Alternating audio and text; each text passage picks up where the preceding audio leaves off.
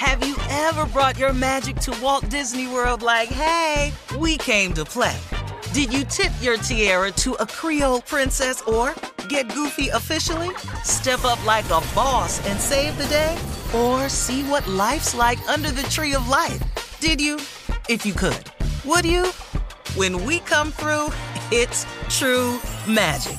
Cause we came to play. Bring the magic at Walt Disney World Resort.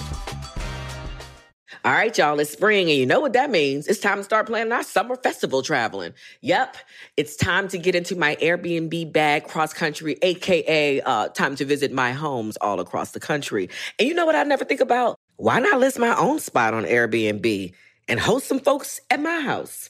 I mean, my house is cute. Yes, let's make money while we're spending money. Just trying to help you out, man, because your home might be worth more than you think. Find out how much at airbnb.com slash host. This is your moment, your time to shine, your comeback. You're ready for the next step in your career and you want an education employers respect. So you're not just going back to school, you're coming back with Purdue Global.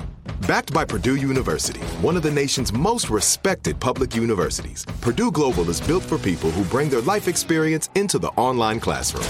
Purdue Global, Purdue's online university for working adults. Start your comeback today at purdueglobal.edu. Questlove Supreme is a production of iHeartRadio. Eight days of Hanukkah. Ladies and gentlemen, Eight motherfucking days. welcome to this is our fourth annual uh Chaka Khan episode.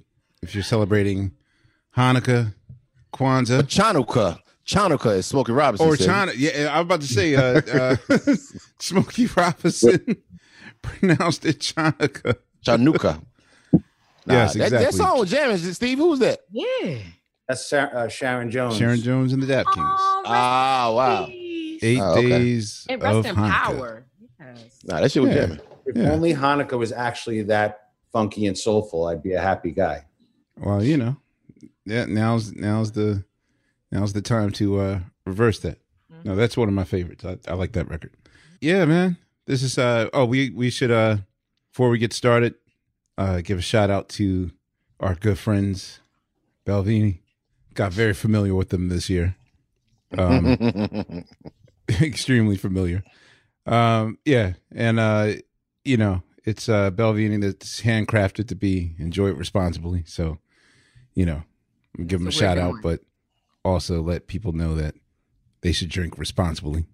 And uh, you know, because we know that this could be, you know, celebration for some people can be uh not too celebratory for other people. Yeah, our guest today is uh a friend of the show. I gotta say that one of the biggest surprises of 2020 was actually how good of a DJ this this For real. man yo Saving like Sundays. saving Sundays. yo like uh dude I had zero clue that you were this serious on turntables yo welcome Deon Cole to Questlove Supreme yeah. Yes, yes, the yeah. Chaka Khan Chinooka edition Yes, what's going on there, King? What's going on? What's going on, brother? How y'all doing? Everybody doing? Everybody good? We good, brother. We good. Yeah, I didn't think I I I, did, I was thinking I was like, man, I didn't think that Deon was such a big house head. But then I realized I'm like, shit, he from Chicago. Of course he's a house head. Like, Okay, so that's the thing though. Like if you are if you're of age in Chicago, especially in the 80s and the 90s when this is blossoming. Mhm. I mean, am I to assume that that's house music's almost like a birthright like everyone is indulged in in house music culture if you're from Chicago? Yeah, especially back then. Like back then, it was like everybody, everybody was engulfed in it. Like it was, it was something that was our own. It was almost like almost like a secret. Like it was like our thing that we was doing. And then if you really like, like I was my age, you wasn't thinking about the world and them not hearing it. You was just happy that it was like like how almost like how hip hop was. How hip hop just came and it just was something that we felt like was ours. Even like in Chicago, I remember Mhm. uh, HBK underground uh, hip hop stations. It was just something that was just ours, and we just I don't know, we just embraced it. But everybody was everybody was into it. Like everybody, thugs, gangsters, pimps, everybody That's liked what I heard. That's yeah. what I'm saying. Because I would I would have thought it was just a niche, like kind of a selective few were into this as an underground. But I slowly realized how damn near every person from Chicago, like even Common's knowledge of house music history ran deep. So I didn't know that. Yeah, Com Com always come on the page and be requesting songs for me to play, like just always playing uh uh Put Us Under and Oh, Deon, you take requests? Is it all over my face? is it all over my face? Yeah, sometimes I do. Yeah, like he'll come on there, and, like he'll like text me or something and be like, "Yo, play this," and I'll be like, "All right, now I look it up and I'll play it definitely." But yeah, like man, I our So- days go back. Even back in the day, Common, me, everybody. We used to be at this place called the Bismarck, where we used to get down a music box, AKAs, all disco. And I'm Mhm. talking like uh, Vice Lords, Disciples, Mhm. folks, GD, and, and- yeah. and- yeah, Like Common, Hundred Cats, like man, Common, Common was a Common was a mo, he a Vice Lord, and still to this day he got a little Vice Lord in him, like.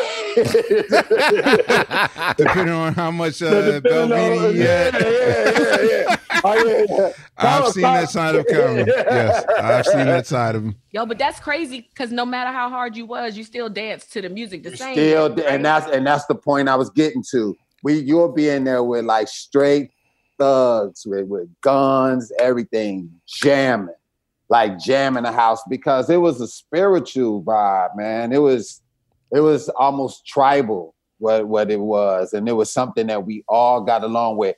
And not only gangsters, we're talking like gay people, gangsters, regular people, everybody in the same room, politicians, uh, pre pastors, everybody, because it was the disco era that ended and made it underground, and it made people gravitate to it because it was you couldn't hear it on the radio no more once the Mhm. disco era and You couldn't really hear it on radio like that. So it was Mhm. all these underground places that played music. And there was a place called the Warehouse where Frankie Knuckles used to uh, Frankie be Knuckles, at. yeah. And Frankie used Were to you around for the? Were you around for like the Ron Hardy era? Was that was that before your time, or was that? Man, okay. man, let me tell you about Ron, man. Ron, yeah. yeah, yo, uh, Ron. See, see, Frankie Knuckles was like he was the one that was like it was like sophisticated house when Frankie would do it, and it would be mostly gay too. It'd be like a mostly gay, sophisticated scene. And um, but when Ron Baby wants to ride. yeah, all of that, all of that, Jamie Principle, all of them, yeah. Yeah. But then, but then when, but when when Ron started, when when when they was ending the warehouse, then the music box opened up, and that's when Ron came in, and Ron took the music from being sophisticated to like taking chances with it. Like you'll hear music that you ain't never really heard before, and you'll hear music looped in a way that you thought it was a whole new song that you just didn't hear. And he had this mm-hmm. thing where he'll play a song and then he would have a reel to reel, reel to reel, and he would blend in the reel to reel from the turntable, but the reel to reel would be going backwards. What? Oh, And he would play, and he would play the song backwards on the reel to reel, and you will be dancing to it, going berserk that he's playing this track backwards, and the track being played backwards sound like a whole new track. New track, damn. Yeah, you used to just like just zone out, and the sound system was like no sound system I've ever heard still to this day, and it came from. Uh, uh, uh what, what's that place? Uh, Larry Levan. used to Larry Levan, Paradise Paradise, Paradise Garage. Garage. Paradise Garage. The dude who did the sound system in Paradise Garage did the sound system at the warehouse in Chicago, and it It was, was. David Mancuso. Yo, there it is. and and and never never heard nothing like that. To this day, I haven't heard a sound system like that. And he used to thump like like through your soul thump. And so Yeah, man. It- uh, that that house scene was big, and, and and the music that Ron, that Frankie and them used to play at the warehouse, you couldn't really get it nowhere. It was exclusive. So what they would do, they would make tapes and sell them at the where at, at this that this uh, at this um, record company in High Park, and they and they used to sell like the music there. People would go there and be like, "Yo, let me get some of that warehouse music." Let- Yo, let me get that warehouse music. And after a while, they took the Became word- house music. yeah, they took the wear off of it. It was just like, yo, let me get some of the house music, whatever. Oh, so that's that's the Ah. derivation of how. Uh, Don't, then did, Chi- did Chicago get salty when other cities started calling they shit house? But yeah, and what? sounded Yeah, I was going to say, what's your relationship with Detroit? Because and Jersey, even. Yeah.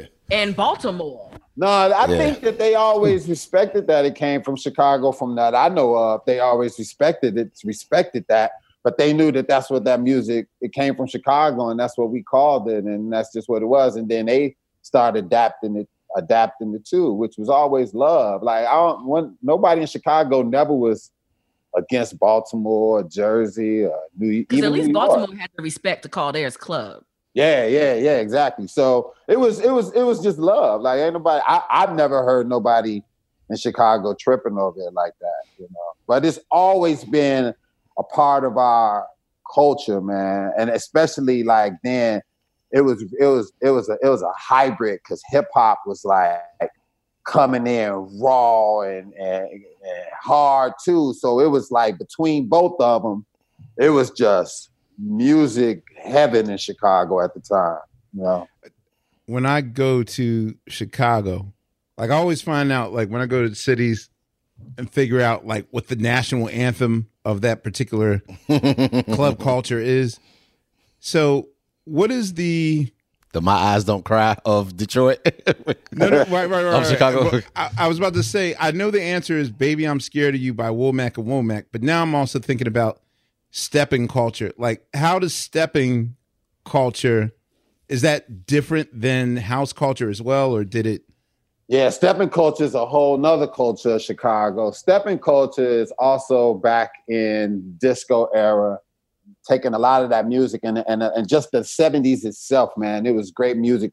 Curtis Mayfield, all of them, they had music that had this certain rhythm and this certain this certain beat pattern that was considered like uh, a music that you can dance to with your woman and not slow dance, but not fast dance, but it was something cool that you could just move to. Because a lot of players they didn't want to mess their shoes up, they didn't want to get all sweaty, and so it was a nice way to just be cool and just groove. 85 to about 87 BPM. That's right. That's kind of the sweet spot. yeah. Yeah, yeah, yeah. So you would groove, and it was able for you to not not be sweaty, but groove, be with your lady, be tight, close to her, and it was just a, a good way of just grooving or whatever. So a lot of pimps used to do that, a lot of players, and uh, that was a good way that they used to do it. And it was just, it was just, it just stuck around. It just always was a a thing, you know, from back in the day. Like my father, my mother, everybody used to step. Like to this day, people step.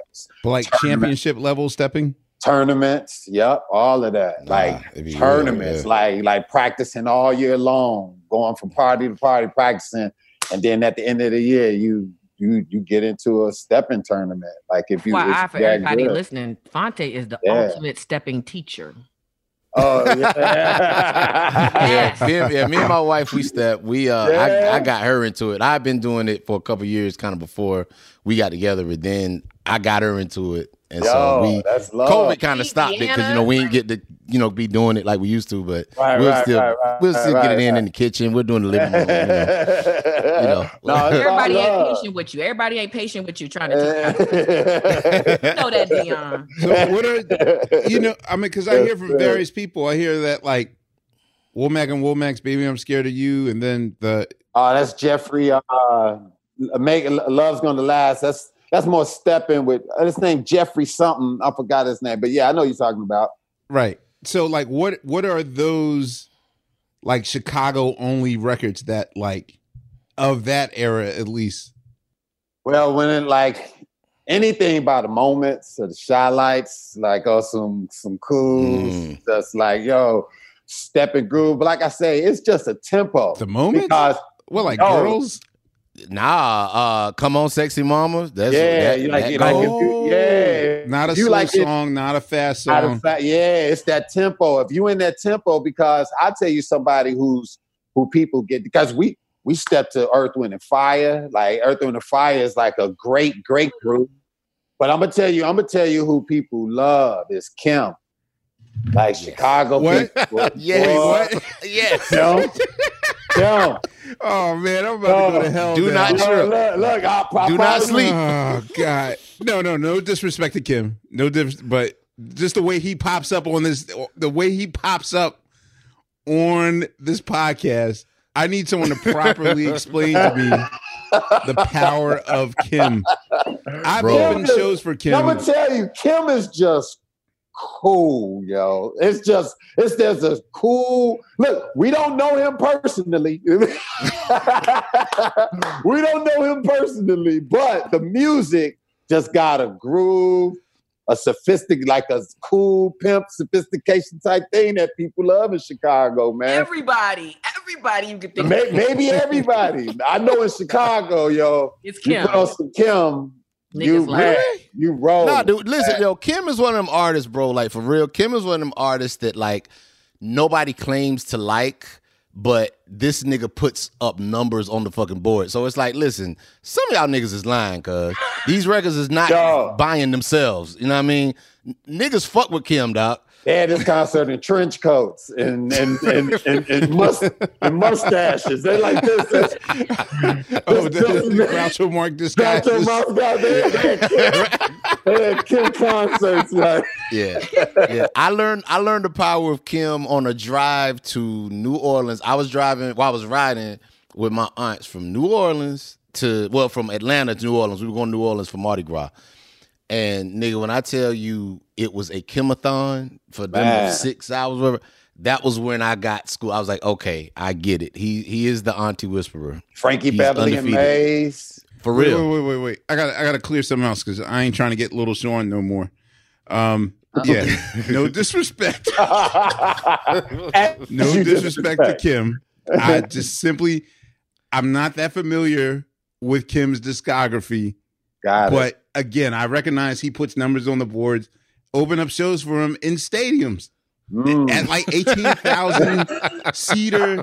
Lee Jill Scott opening for Kem at, you know, damn near 16,000 seater in Philadelphia. Like he does the numbers. I just, I've never studied him. And yes, as a casual listener, you might dismissively say, oh, okay, that's just Al Jarreau, whatever. But Yeah. now I get so. Yeah, first See, that- album, that was it. Mhm. See the whole thing about Kem from I don't I don't know his history and none of that neither. All I knew was he was homeless. He got a deal. Mhm. and he blew up and it made people go wow look at look at that look at this guy's voice is amazing he was homeless yo we rocking with him, Him and And he- Tyler His Perry. story is crazy. yeah and we Tyler rocking with him we rocking with Yeah. him so He got that's it what the it. Okay, That's what it Laiya, let's get Kem on the show. Yeah, I, I was down to get it. When he came, I was with it. yeah.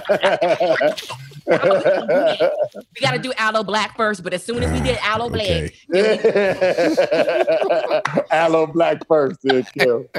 No, but yo, on some stepping, on some stepping, you throw some Kem on.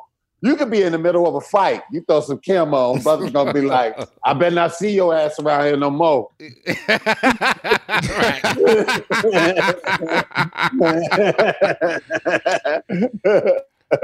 Man. yes, sir. So how Yes, how sir. when, how long have you been DJing? Just all your life, or Is this a new pandemic skill? like, is this a, this nigga gonna say yesterday. He gonna say I just yo in real life. I was just talking about this other day. I was talking to a friend and I said, "Man, can you believe I have not DJ a year yet?" And he Wait, was what? wow. I have not wait, DJ. huh? yet. So, congrats. I, I don't even know how to DJ on on CDJs. Wait, you saw the writing on the wall, got you some DJ equipment in March, and then No, became a no. world class DJ. No, no. I've had the equipment for three years. wow. and I had it sitting there. I was living in another house. I had it sitting there, and I tried to use it, and I didn't have the time to practice. I had a catalog of music. I've always had a catalog of music because I just love collecting music and, and, and especially disco music. I, that that's my thing. So I always had music, but I had the equipment and I never had time to do it. At the time, I was filming Blackish, Grownish, Angie Tribeca, uh, man, Conan. I was I, I had no time, and so it just sat there, dusty, everything, and I just never did nothing with it. Just explain. Moved to moved to my new place, and still never did nothing with it. It was just sitting up in the box. And when the pandemic hit, and I saw D Nice. I saw D Nice and I, I was like, and I was on D Nice page. This one, D Nice had like 112 people listening to him. Right. years ago. right. So we was over there, you know, just just checking them out. And I just was like, man, it ain't nothing to do. I was like, man, I should I should pull out my equipment and just see if I can just try try to do it. And I just did it and was playing around and people was like, don't quit your day job and you're horrible and stick to comedy and where's the jokes at? They just kept doing it. And I and I was joking with them too, because I was like, yeah, I am horrible, definitely. My blends are horrible and all of that. But I remember Ron Hardy in Chicago. Ron Hardy wasn't no great blend dude. It's Shit, what he it's, Kool Herc. it's, it's what it's what he played. That Right. was amazing. He's he was a selector. Yeah, and so I just always had that in mind, and I was like, you know what? But I, but I got some music people don't know about. Like I got some music, and so I just was like, let me just try it. And and then I started thinking, you know what?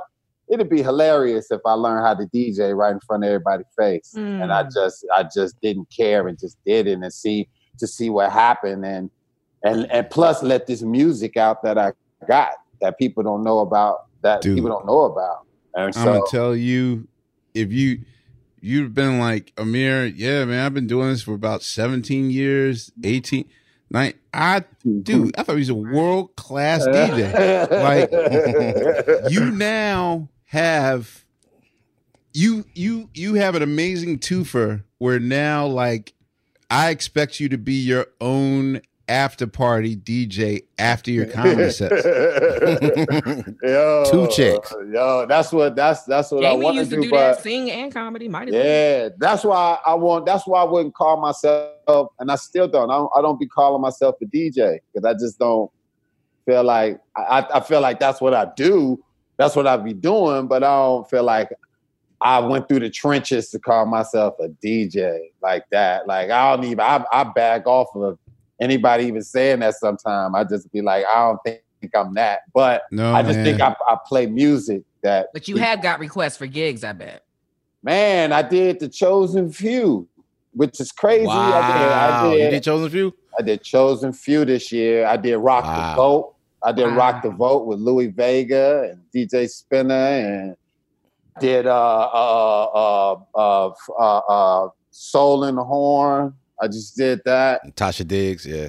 Dude, you You- that sounds like a, a- DJ. Yeah. like forget forget that imposter look it, from one imposter syndrome to another just accept it like we think you're a dj you're a dj trust me on this one Now I was gonna ask, when you're sweating while you're DJing, is that still nerves or is it hot in there? Man, no, I got air conditioning. I got, I got, I got air conditioning. No, I just be, I just be kind of like losing it. This is what I do when I put a playlist together. I don't listen to it loud. I listen to it through very low speakers, and I just, I just listen to the blends of it. I don't even Right. really listen to the whole song because I know the song. Or if it's a new song that I hear, I listen to it. But I won't listen to it loud. And I listen to it a couple times. But the experience is when I'm playing it loud for the first time, when everybody listening to it. And I'm on, I'm on these, I'm on, I'm on these boys right here, these speakers, these playing it oh, loud. so you blast your music Yo, I blast. Look at this. This, this oh, is my wolf. Got the i be sub. acting my ass off yo Ah, yeah, you be acting. my speakers my speakers are the size of my headphones like, wow. no, I be rattling, rattling. Oh, no. This whole joint be rattling. You feel it through the screen when you watching them. That's why I asked. Oh, yep, and, yeah, and and and that joint too up there, like I be rattling, rattling, and so yo, I be feeling it, man. I just be, I like I I I feel music, man. I feel it. Like I, I always was saying to myself too. I was like, if I wasn't a comedian, I I'll probably be an A and R somewhere, man. Like, like I just hmm. love I just love music, and maybe I'm just maybe I don't know the ins and out of an A and R, but I just thought that. But I just love music, man. I just love feeling. Nah, I But I think, think that's what comes through in your sets because you know the records, and that's the thing now. With when I tell when I talk to cats coming up, whatever, it's like with DJing, like Ahmir can give you his hard drive, right, and just Yeah. you know twenty thousand songs. But if you don't know the songs, if you don't know, okay, this is the part that's the break to play, do that with it, leads into this. Yeah, if you don't know what to do with it, that shit is just files on a laptop. It means Yeah, nothing. But absolutely. if you know the records, that's what makes you a good DJ because you know how to play them. Right, like like even like with Quest, the thing, the thing of like like with Quest is that certain like you can hear DJs play music and that's cool, but then you got DJs who play music where you want to know the origin of this music. You want to know who made it. You want to know who sell it. You want to know you you want to know history of Mhm. music just from the way somebody play it. You know what I mean? And, and man, as many times, as many nights I've been on your page, listen to you, man, I've sat there like with another computer, man, just like, yo, what is this? what is this? What is this? I love that. That's why I do it. I do it so cats can Shazam it and learn it. But that's what I'm saying. Like what you're doing, and with your notoriety and your popularity, like even I have a deeper respect for disco culture and house music culture that I thought I had, but with you, I see it out almost as an education. Like No, you that's should love. definitely keep Sunday service, even when we quote stop wearing our masks and get out into the world again. Like Nah, I you appreciate need to make it. Sunday service a thing. Yeah. Yo, that's Sunday afternoon service, you know, yeah, somewhere thank wherever you are in LA or that sort of thing. Thank you, man. That, and that's the goal, man, to keep rocking with it, going from some different cities, man, and coming through and get down and get down with some other great cats, man. And we just have a night of it, man, and just uh just make it happen, man. And just just play good music, man, and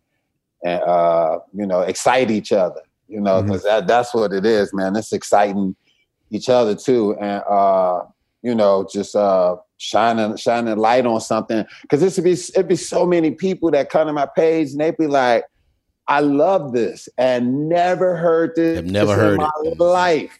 They'd be like, Yep. "Ah, like, where did this come from? Never knew Like, it existed. Yeah. Never even knew it existed and be like, what is this music?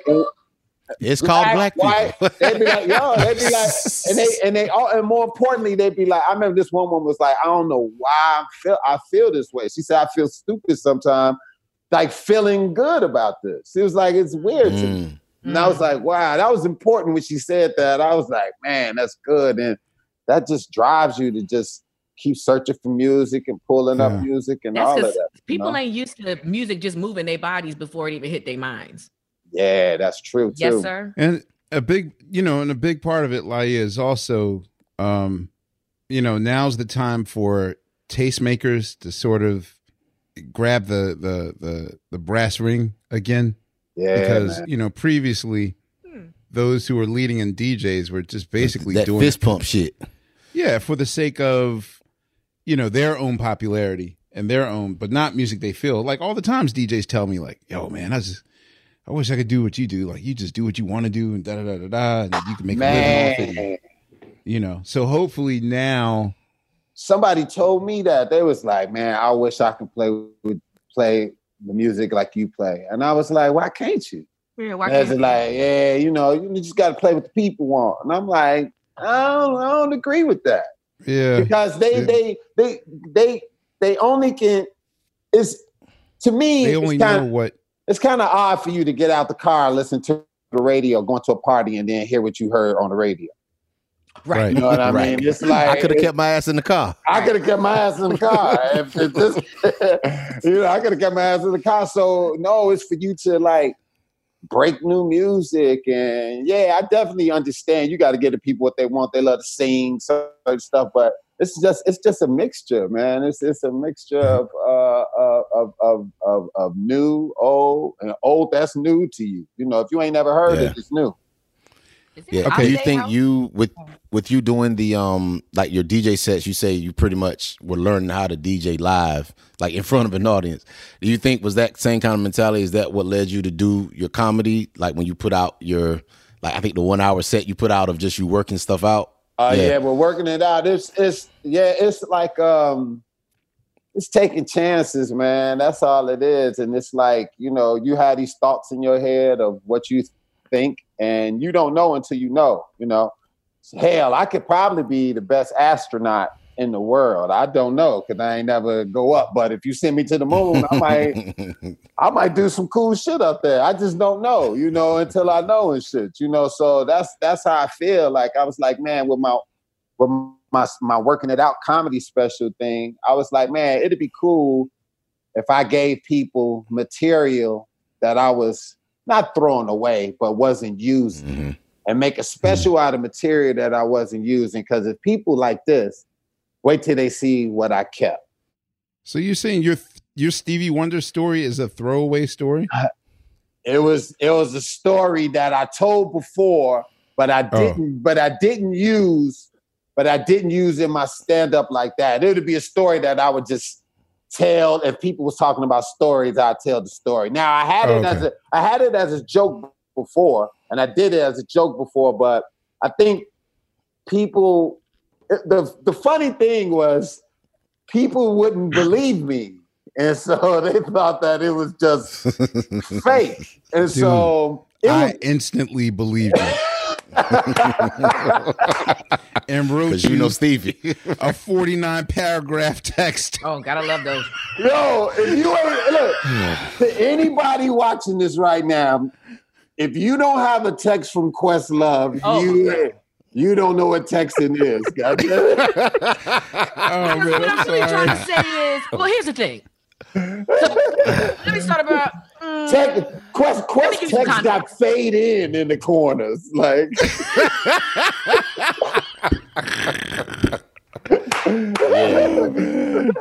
nah. no. Dude, I I laugh. I've never laughed so hard at a routine in my life because oh, yeah. I know man. that no one wants to believe you, No, and so I so I quit doing it. 'cause but that people, is so true, yo. people was kind of Legendary true. people were kind of like, man, don't talk about Stevie like that. And so I did the joke and then I just let it die down. And then when I was doing my special, I was like, I should bring this back up. And then I was like, you know what? I ain't gonna bring it back up, but I'm gonna tell people the story to fill time in the room because I couldn't think of no more new material I wanted to work on. So I, I just told the story to save time.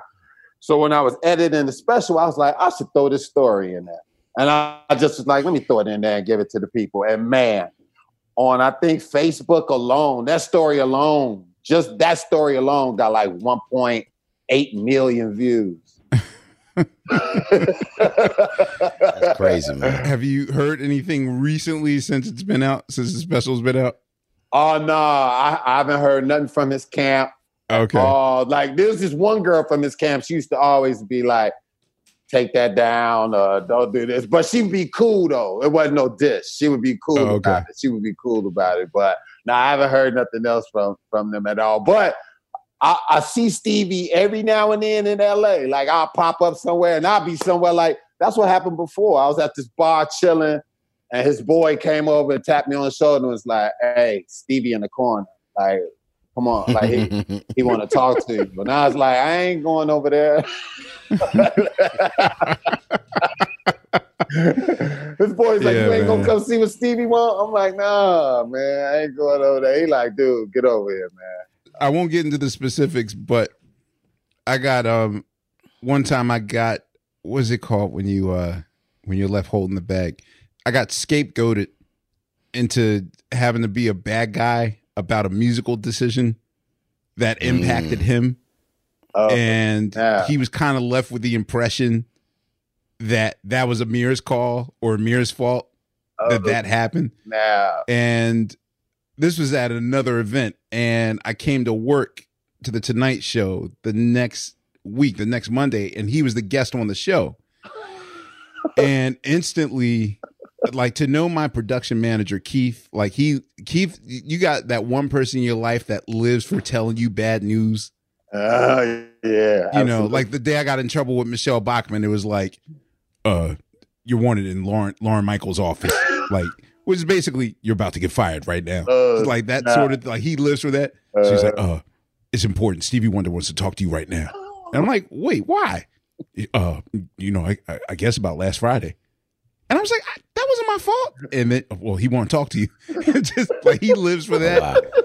And the the whole thing was, it was it was like somehow the Godfather, where uh, the thing I was amazed at was that he was sitting at a table, and I guess he was warming up his voice because we were about to sound check, and he had these two scalding hot, um, like carafes of tea, but they were sitting on the edge of the table, and it's only me and him in the group, eh, me and him in the room, and on top of that, he has like a bag of muffins and butter and different jams and jellies.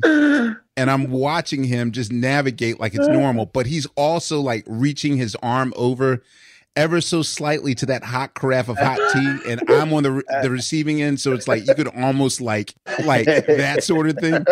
And at one point, he reached out to like he was reaching for like more butter, and reached his arm out, and I grabbed the carafe. He said, "No, no, no, no, I know where it is. I got it. I got it." Oh snap! And I was like, "How do you know what I'm doing right now?"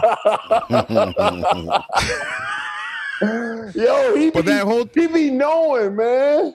Yo, man, he knows. And the whole time he was like, "Yeah, so uh Friday, I uh," and I'm like, I try to play it off like, "Yeah, man, it was so much fun. Like, I, I really enjoyed it." He says, "Nah, man, it's you know, I just want to make sure we cool, you know." And then I just had to play dumb, like I didn't know what happened. Like I had to cut this song short or some shit, you know, that sort of thing, and get him off the stage or whatever. I was like, yeah, you know, yeah, we cool. But you know, like when you're doing that high voice shit. So no, we cool. We cool. Nah, I, shit, you my idol, man.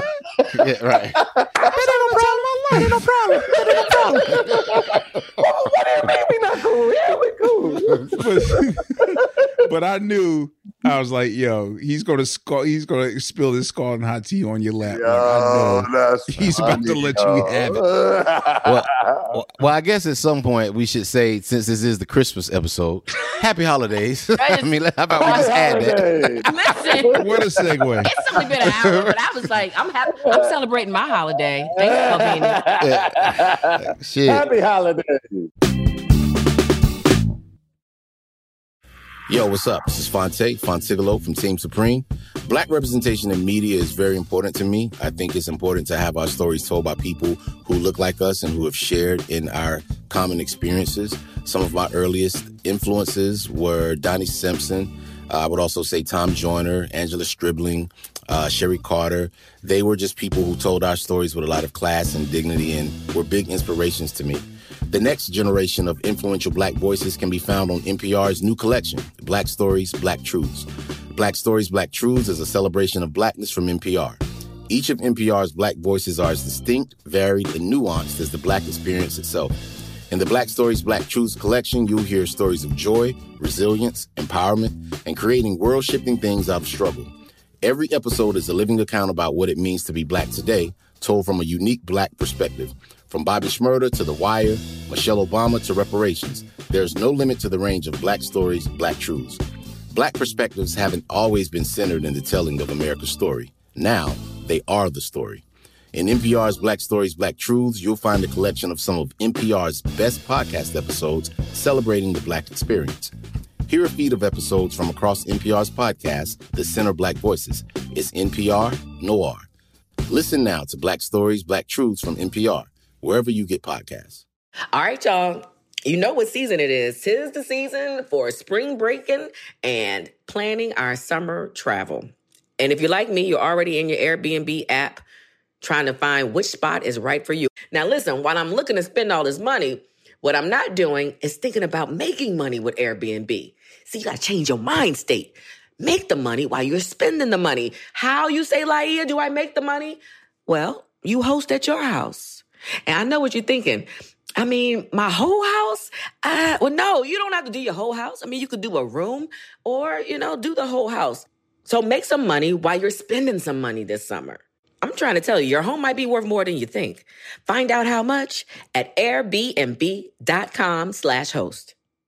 In the 1980s, Frank Farian was riding high as a successful German music producer, but he was bored. German pop was formulaic, dull, and oh so white. Frank had bigger dreams, American dreams. He wanted to create the kind of music that would rival larger than life artists like Michael Jackson or Run DMC. So he assembled a hip hop duo, two once in a lifetime talents who were charismatic, full of sex appeal, and phenomenal dancers. The only problem? One very important element was missing, but Frank knew just how to fix that. Wondery's new podcast, Blame It on the Fame, dives into one of pop music's biggest controversies. Milli Vanilli set the world on fire, but when their adoring fans learned about the infamous lip syncing, their downfall was swift and brutal. With exclusive interviews from frontman Fab Morvan and his producers Frank Farian and Ingrid Sagi, this podcast takes a fresh look at the exploitation of two young black artists. Follow Blame It on the Fame wherever you get your podcasts. You can listen to Blame It on the Fame early and ad free by joining Wondery Plus.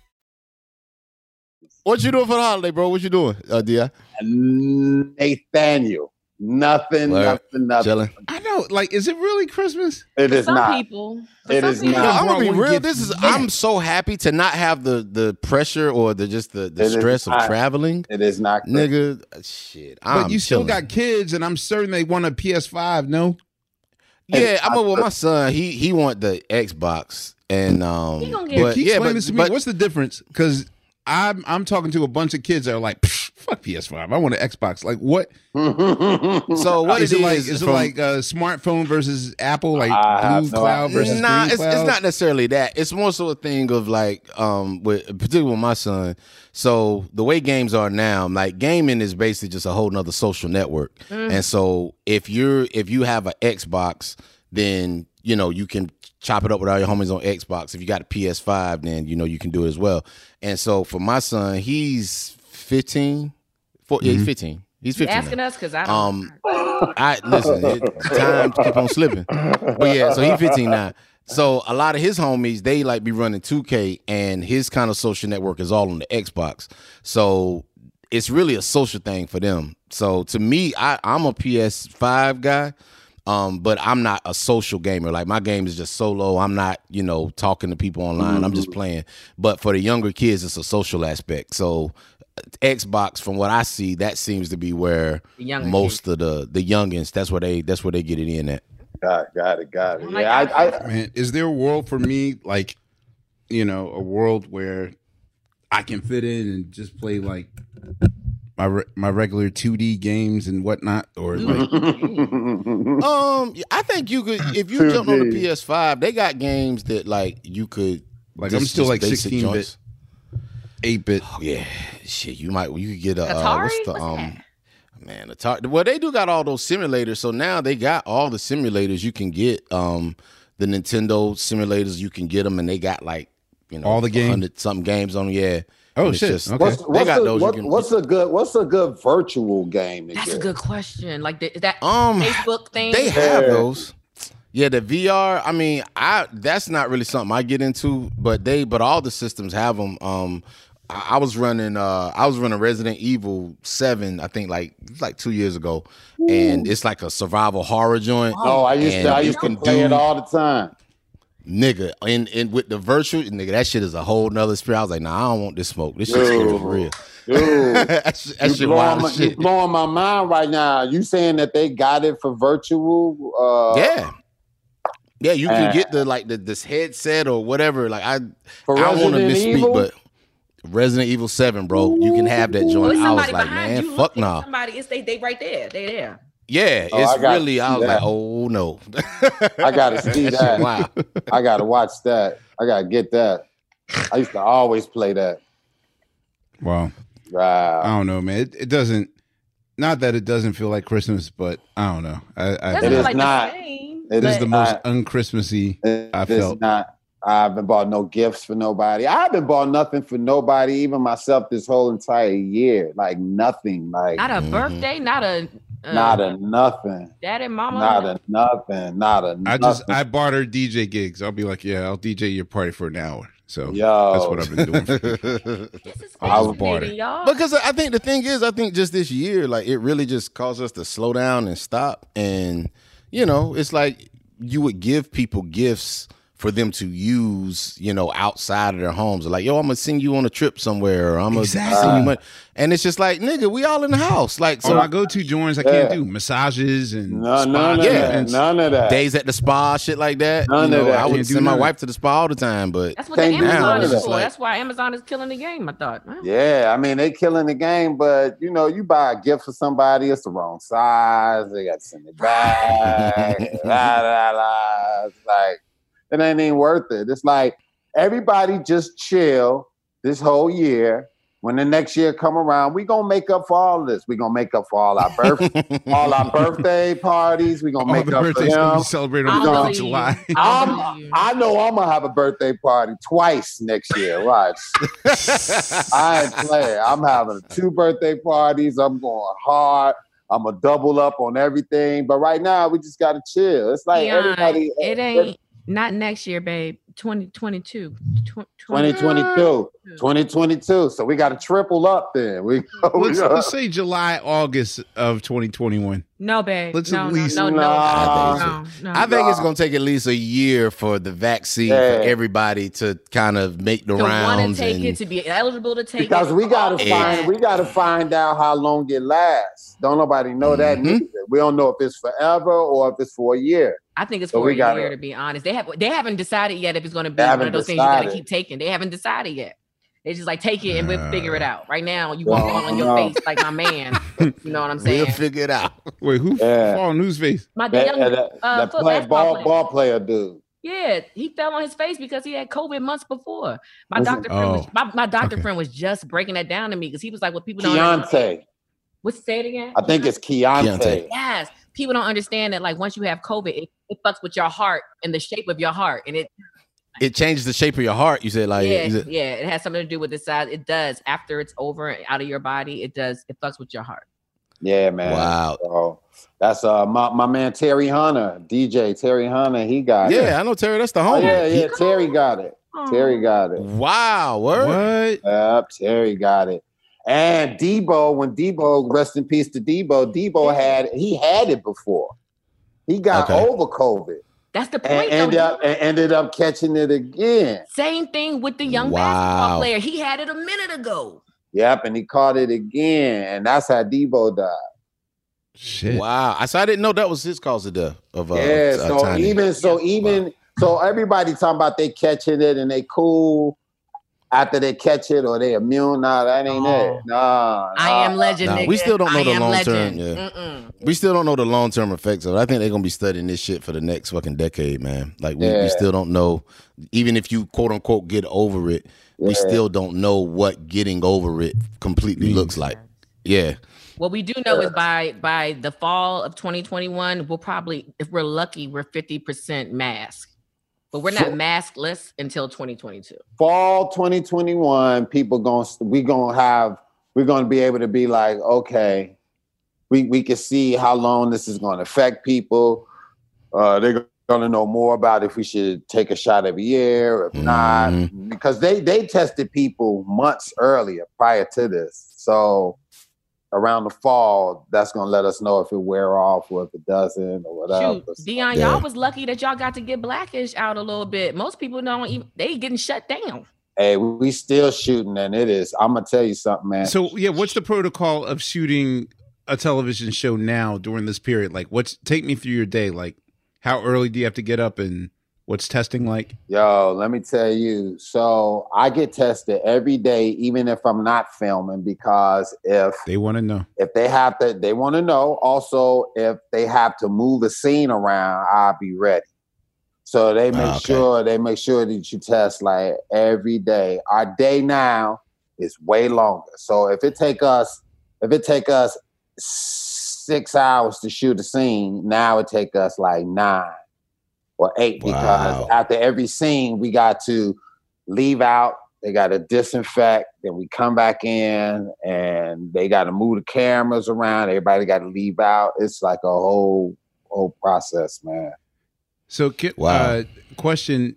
All right, because I don't know how what child labor laws are or whatever, and plus they're not children now; they're teenagers. Yeah. But does that does that also change in Hollywood? The uh, I know that there's a four to five hour limit for like actors under I think fourteen or fifteen or whatever. Does that also change? Does this also change that rule as well? or- I'm not. I'm not sure, but I do know this: they get those kids in and out.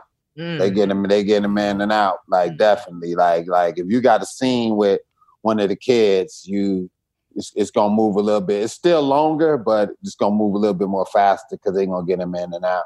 So they do everything that they possibly can do in order to um, uh, make sure everybody's uh, cool or whatever. But it's totally it's totally different now, man. You you have to mask everywhere where everybody in their individual trailers and it's just nerve wracking because you got so many people because another thing too when you do makeup you can't put a mask on Mhm. you got to Yep. put one of them plastic things on your face and hopefully nobody's in six feet of you you stay away from them because if you put a mask on it's gonna mess your makeup up and uh yeah.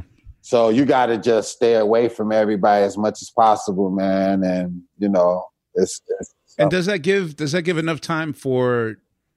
I mean, I don't know what the protocol is, but I assume that like you guys have to like rehearse lines and rehearse a rhythm and Yeah. that sort of thing. yeah. So we come in and we rehearse, and then we go back and we change, and then we come back and we shoot it. But we rehearse with our mask on.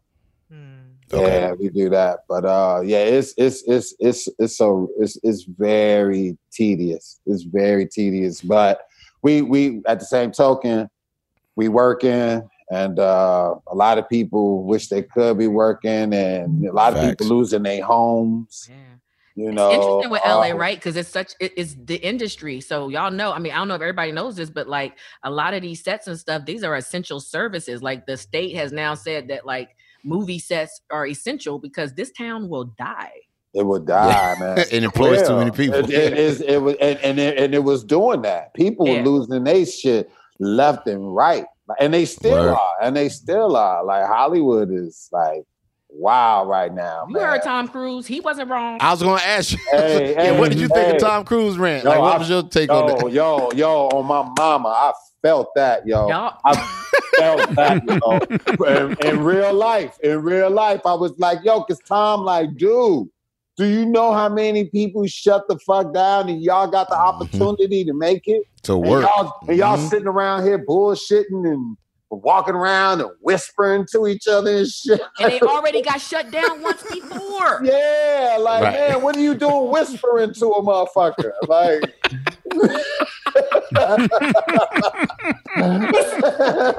I smack Like the shit worst way to you. communicate with a nigga during the during the fucking pandemic. know, right? I smack the fuck out of you if I see you whispering to a motherfucker. That's what he motherfucker. sound like. Say it Tom, again. Just text a Oh, motherfucker. yo, Tom He- was he- mad. I Because thought Tom I- put that Fuck bill. up. Tom like, I'm a producer. Like, I thought I thought I heard him say nigga a few times. He was so, I, ain't, I ain't fucking around with you niggas. Y'all better. Tom, Tom, yeah, Tom, Tom, Tom let it out the way that it was supposed to be let out, man. But it it, it is. It's it's uh it's it's tedious though. Definitely. So like when when y'all shoot like um I guess uh, not a love scene, but like is there in no physical like if if Anthony has to kiss Tracy or something like is it none of that? You know, none no none of that. If you if you look at this season of Black-ish, we are especially the office scenes that we do, where we we we nine times out of ten we are not in the office no more. We in the break room where mm, we can like spread out and we don't have to Wow. be sitting right next to each other. So we got a couple episodes where we in the break room, but the majority of the season we ain't we I mean I mean a couple episodes where we in the office together, but the majority of the season we in the break room where we can mm. stretch all out or whatever. But yeah, everybody kind of spaced out, definitely, definitely. mentally so how does that affect when you plan the scene you know when you know, where, where where you're in a scene where you have to, you know, ostensibly assume that or portray that everything is fine or we're joking, we're laughing, but in your mind, you know, like nigga, it's a whole ass plague we try not to catch. Yo, Like, how do yo. you how do you disassociate from that? I take a deep breath before I say my lines, and then And hold your breath. I do the same shit. I was like, and if you talking to Laurence Fishburne and Jennifer Lopez, like you really open your shit. Yeah. Yo, I thought I was the only one. Boy, I be holding my breath. Yo, I could be a Navy SEAL right now. dude, The I, way I hold my breath. I, turn Yo. over, I turn around, do my lines, bam. and exhale somewhere in the corner. Yeah, man, in the corner. oh man, I thought I was the only no, one that did that. Serious man. Jennifer Lawrence up in the bubble wrap. Y'all make sure they good. now Laurence, Laurence, Laurence don't be playing. Laurence, Jennifer, both of them, they boy, they serious. They they will get on your ass. Laurence Fishburne, Laurence be like, in in that calm voice, Laurence be like, you must do what you're supposed to do in order for everyone to get through this together. Do you understand? You be like this, yes, sir. I just start I tucking, don't think you I just tell start old black tucking my people. shirts in for no reason. Like, yeah, I don't think you have to tell older black people. This oh twice. no! Oh no! No no no no no! You can't. It's younger people that are like, eh, whatever. Feel invincible and shit. yeah, they do. Yeah, And they exactly. killing us. Young people killing us, man. I just, I like to shorten it. That's what it is. Young people, young people, niggas, crackers. It's, it's, it's they, Nah, it's- Hoteps, No, it's insane. Oh, the tep boy, the teps is tepping. the Teps. the, the, the teps is they. Did you They did you tepping happen hard. to hear today's uh, black contract speech? no. From Q. There was Yeah. Yeah, I heard. Q made a speech. Oh man. Yeah. What was what was the, what was in today's It's speech? more black. I mean, like Biden's not in office yet. Like you can't. He's oh he's demanding. He's giving his demand. Yeah, and I'm like, let him get in the office. It's okay. yet. Biden said let people demand from him that feel like they have added to you know bringing him to that place. Biden's okay. Don't worry about it, Ahmir. He's he's I'm- it. I know. Not for not. Look, I love Cube, man. Yeah, That's my guy. we all do, man. Like Y'all death certificate just still top I five. need. yeah. I don't know. I just. I, and this, this just generally from anybody like that wants to give a hot take. I need them. I need to feel like they really know what the political process is first Yeah. before you just walk in the door. My my whole thing is this though. I'm like this. Regardless if he knows, if he doesn't know, at least at least he's doing something. Yeah. Like I don't see nobody else doing shit. And so, and and this is what I'm saying. Like I'd rather take something. Yes, I believe his heart is in the right place. Than nothing. Yes, I'd rather have something than nothing. Uh, I. Sometimes I'd rather just have nothing. Nah, I'd rather have I- I nothing would rather- than the wrong thing. something. Right, right. You live Give in me- LA, I'd rather have Deon. Do what you gotta do. Again, the it's like uninformed Qbert. It's like something. Qbert. It's like Qbert. Them two Uh-huh, little DJ monsters that undo all your work. Oh, you That's talking all- about the game Cuber? I was thinking about the actual Cubert Oh, Cuber, oh, like too? DJ Oh, Cuber. God. Uh, Yeah. get him all the way the fuck out of here. No, Yeah, get Qbert out of I don't hear that from you too much, Ahmir. Get all the way I the just, fuck out of here. nah, I just, res- I, I, I, I just, I don't know. I just respect what Cube did, man, and and I, and I'm like just making. I acknowledge his heart was in the right place. yes, He should, if he was gonna do that shit to me, you should have did that shit in 2016, like because it's you know what I'm saying. Because it's one thing to say, hey, listen, I didn't vote for this motherfucker, but listen, this is who we got. Let's try to work with what we got. Mhm. You say that in 2016, top of 2017, nobody's mad. It's like, all right, well, let's let's see. Mhm. But pulling this shit down, you know, damn three weeks Three before weeks the fucking before. primary, it's like, it's like nigga, come on. Like, But so- look, but look, let me ask you this though. Like if Mhm. if he if he came to the table with no agenda as far as I mean, not I, I ain't saying no agenda, but if he came to the table and he wasn't biased and he wasn't towards being a Democrat. you mean Democrat, Cube? You mean Cube, Cube, was? Cube. Okay, he wasn't gotcha. a Democrat, he wasn't a Republican. He just came with a plan going, who gonna help up black people with this? And the Republicans go, man, we want to do it, and or we want to see it. And he go, all right, fine, cool. Like, But like the thing is, though, is that if I'm paying attention Mhm. and a leopard don't change his stripes like that, Right. You know, it's and they spots. especially ain't gonna change that shit three weeks before y'all niggas get ready to go vote. And Right. the thing is, is that I would have already known coming in from the door Mhm. that this is more about a photo opportunity Yeah. or a bragging right opportunity for Trump Okay. than it is about helping. I, I, Yeah. you not you, You can't shouldn't- negotiate with a fucking scammer, dog. Right. Right. Right. You know what I mean? y'all Like, read this this, contract? It's very Huh? long. I'm curious if, if Nick, 'cause I haven't said much because I ain't read the contract to, com- to comment. I do, mm-hmm. but I'm just curious. Have anybody ever- I, I did. I, I went through it. I, I went through it just and saw what it was. I read a little bit of it. Yeah, absolutely. Not not enough to not enough to say like it's horrible or it's not. But I read I read through a, a little bit of it. But like I said, I've always just gave him credit for at least bringing the idea up because prior to him doing that, I I can't recollect I can't recall anybody talking about them helping out black areas and black people and sh- and shit like that. I yeah, just don't. Black Lives Matter, but not like a celebrity. Like, yeah, so I just, Activist. I, I, I always gave Cube love for that. yeah, no. I think as celebrities, you have to use your voice. Like if you want to, you know, if you want to, you know, use your voice and commit. I would say use your voice to like amplify the people that actually do the work in the community. You know what I'm saying? People that know the policy, people that like put your money behind them because them the niggas that actually do the work right. But what- into the but what- political but what are- process. But what are those people doing? yeah, but the, moving with progress. I mean, in, in, in comparison, There, there are people doing it, but you got to be actively. You have to be actively act active. I'm sorry. You have to be actively informed on Yeah. who's doing the work. There are people Mhm. on the ground doing the work. Mhm. Of course, all news. Georgia. doesn't- They just not Georgia. famous people. We don't yeah, know like their Stacey name. Abrams or whatever. Yeah. But it's Yeah. just like you know. It's, it's a Now, mess. I'm not man. saying that. I'm not saying that Cube is trying to be performant. No, no, no, no. Listen, and you know he clapped back at me on one post. I, I'm not thinking that Cube is trying to be performative. I believe that his heart is in the right place. Yeah. But last I checked, absolutely, this entire administration is not about the advancement of black people That part. At No all. That part. matter at all. what. And just by even you taking that conversation, like, uh, because the thing is, because here's the thing. Let me just be 100 percent clear. Like, we love Cube. Cube is hip hop. Like, say what you want about this shit he doing now, but nigga, Cube was one of my like favorite like ever. Yeah. You know what I'm saying? Death Certificate is one of. But the thing about it, you know, that people that we were trying to understand is like, listen, we're not ashamed or disappointed in Cube that he tried. We're disappointed that he didn't see the fucking game to begin with.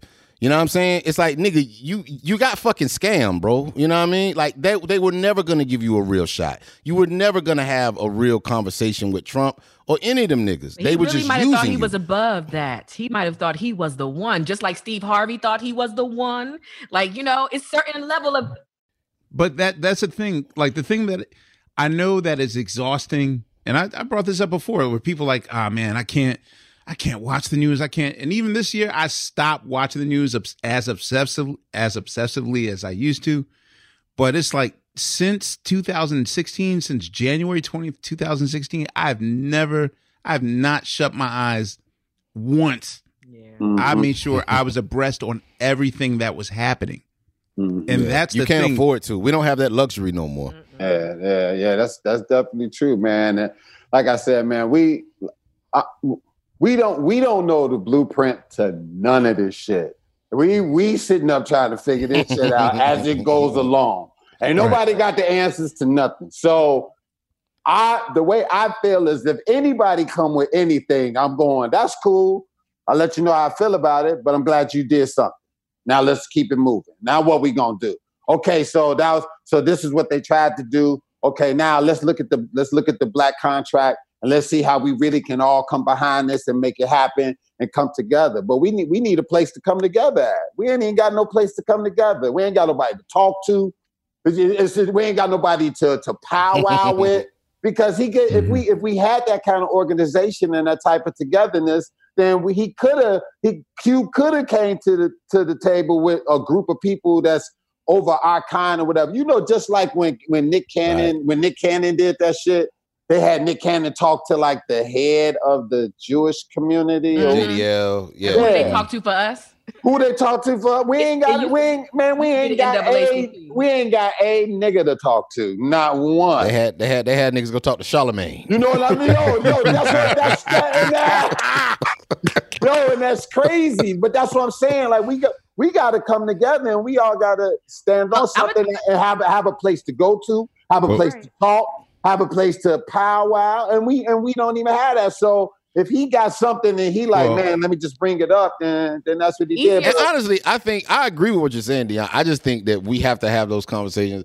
I think we just have to have those conversations privately We because I do. think a big problem, like t- social media, like Twitter, mm-hmm. Instagram, white people have never had unfettered access to the thoughts of niggas. Yeah. And that is not necessarily always a good thing. I hear that. You know what I mean? Like they know too much. Like when you see all these, you know, all these damn, you know, people that got caught blackfishing, like the chick from um the chick that was at that school and Rachel Blackfishing? Dolezal and Mm. yeah, all the yeah, all the all the all them white women that was pretending to be Rachel, Rachel social justice, whatever. Yeah, yeah, Rachel yeah. Dolezal, and then it was like oh, the oh, other chick, blackfishing. Okay, All I right. yeah, Jessica, whatever, the chick, the Jewish chick that was pretending to be black. Mm. Like I think why you was seeing second so much of that. Wow.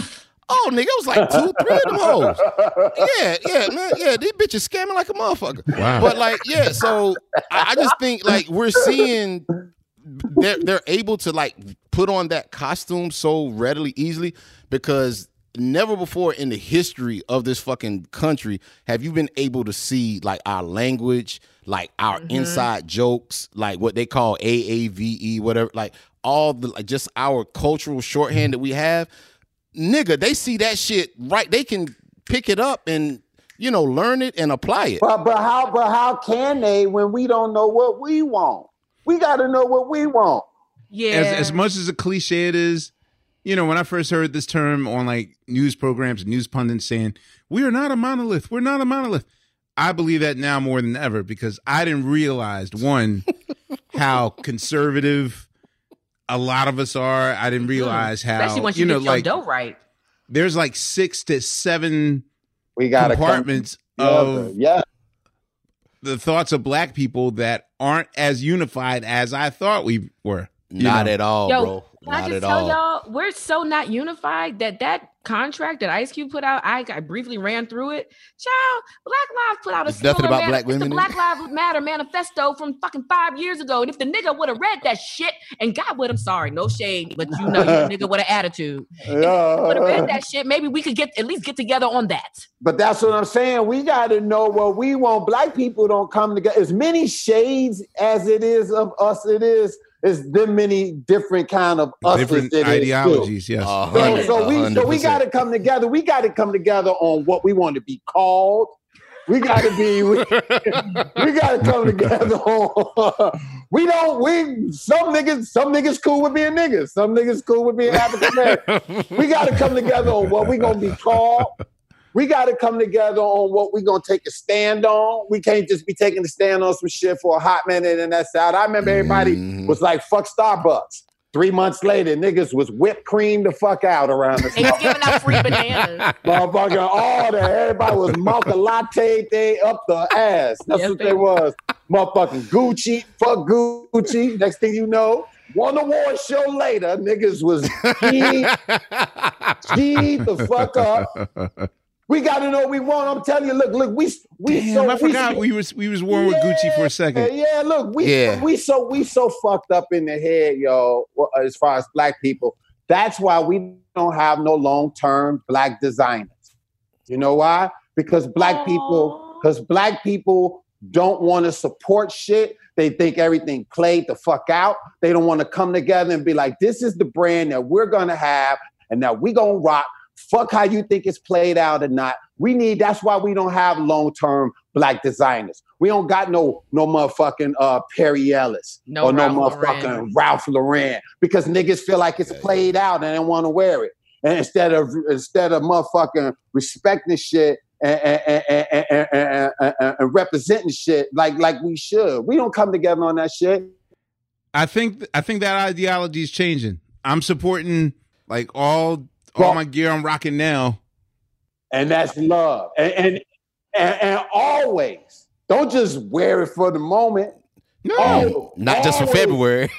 Always wear it because that's what white folks do. White folks when they when they when they fuck with Michael Kors, motherfucker, they gon' they gonna wear that shit. Michael They- Kors, they gonna John wear that- They Varvatos, gonna wear that, sh- they gonna wear that shit to the end. But Michael Varvatos Kors was steadily that nigga for a evolving minute. too, though. He's Black people, black people be like, yeah, cross colors was cool. We out that shit. Fuck that shit. because it didn't evolve. Deon, you, want- you want to go buy some FUBU right now? You want? No, no, no. They'd have to evolve too, I guess. I guess they have to evolve too. Yep. You know what? I give you that. They got to evolve too. But it's up for us to let them know that as well. Like, yo, but we got to stick with these companies. We got to, some, some of them try to Daymond evolve. John just left us. He like, Well, shit. Some, I mean, you some- know. some of them try to evolve, but people just Yeah. don't fuck with them no more. People be like, But I'm I think with. I think a lot of that has to do with. I mean, I think what you uh, there's some truth to what you're saying. I think that's kind of just the gift and the curse of black people is that we because we are the most creative, the most kind of forward thinking in terms of just the stuff we create. Mhm. We're always thinking forward, and so Yeah. if you even look at music, right? If you look at every every art form of music, like every class of music, black people we have they have the same pattern. We create it, we'll nurture it, we elevate it, and then we abandon it. Yeah. Gospel, blues, jazz, like I mean, hip hop to some degree, you know what I mean? yeah. And so I think that's just kind of who we are. It's like we just make these things that we think are fantastic and are great, and then we're like, all right, I made that. Okay, on to the next shit. Meanwhile, white folks is looking at the shit that we done left behind, like, oh my god, nigga, like And these niggas left this behind. They realize how much. As soon as they tell us it's Right, fire, they sell be it back like, to "Oh, us." It's kind of cute. I get it. Like, how these niggas selling that shit back to us? Let's give light to uh Limlin. Let's give shots to uh Mhm. I mean is is is is fifty dollars on or, or off? Like it, are we Yeah. still on Virgil Oh, off Virgil, Virgil? Virgil. Is he back in the house or not? Virgil. What's that? Is Virgil back in the house? off white. Virgil, off white.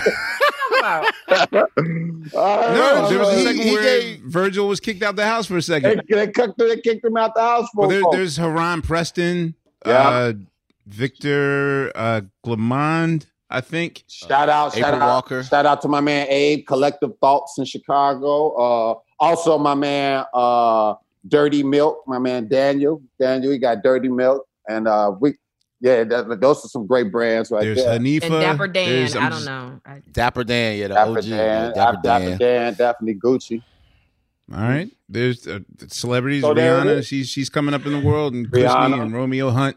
So there's But I think know. the, I think the goal is not just to wear this stuff, but rock with them as long as you can, and hold them accountable to evolve and rock with them, and let these people be the voice. Let let them speak for us as long as other clothing designers come along, man. Because right now it's just sad to me that we don't have no long term black clothing designer to Yeah, I couldn't even think of none. I felt bad. You're Can't- right though, Deon. can't I, think I'm of really, I'm trying to Can't- put you to the test. Can't no, think there's of a one. lot cross now. colors. Prior Carl Moss. Kani. No, Can't no, no, no. You're not. Oh, you naming talking about the old school? Phonte, you're You're not talking old it. school. No, no, no. I'm thinking of all the ones that passed, or they kind of faded Yeah, up. Like, yeah. yeah. that was another one. I was thinking of Carl. Like, Ac- damn, that, yeah.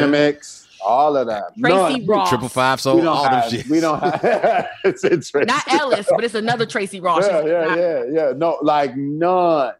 And if it is one, I don't know about it, and I should. I don't even think we make a good shoe. Shit, we don't make a good shoe. I don't shoe. need nothing because because like you know what you remember you remember when Timberland Timberland was like we don't make our shoes for We black make- folks and everybody went crazy like fuck Timberland I ain't wearing that shit. I For a was second. person- I was personally For a like yeah yeah niggas still like I told you before about uh, Starbucks. Niggas be like yeah fuck that shit but then they go right back to it. But at the same token, when Timberland said that, Nautica said the same thing, and I, I, I mean, low key, I was like, I get it. Because Well, they don't Nautica, want- yeah, I, I kind of get it because you don't want niggas coming through rocking your shit, saying it's played out, and then they can't sell no more. Oh, Because when because when niggas say it's played out, it's played out. Just ask, It's over. just ask Von Dutch and True Religion. Mm.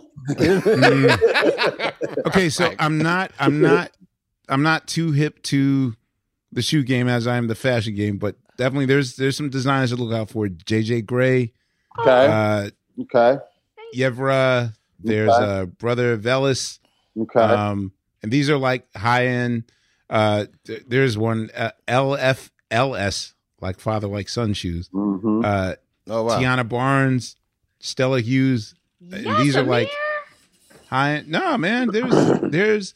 I'm telling you, this this could be the paradigm shift where, you know, I'm definitely more, uh, uh, you know, aware of black businesses than I was not previously, or using my dollar for that. So But that's what everybody's doing for the holiday season too. You, if you notice, it's been a lot of promotion about around small businesses, black business. Like, make sure you, you know.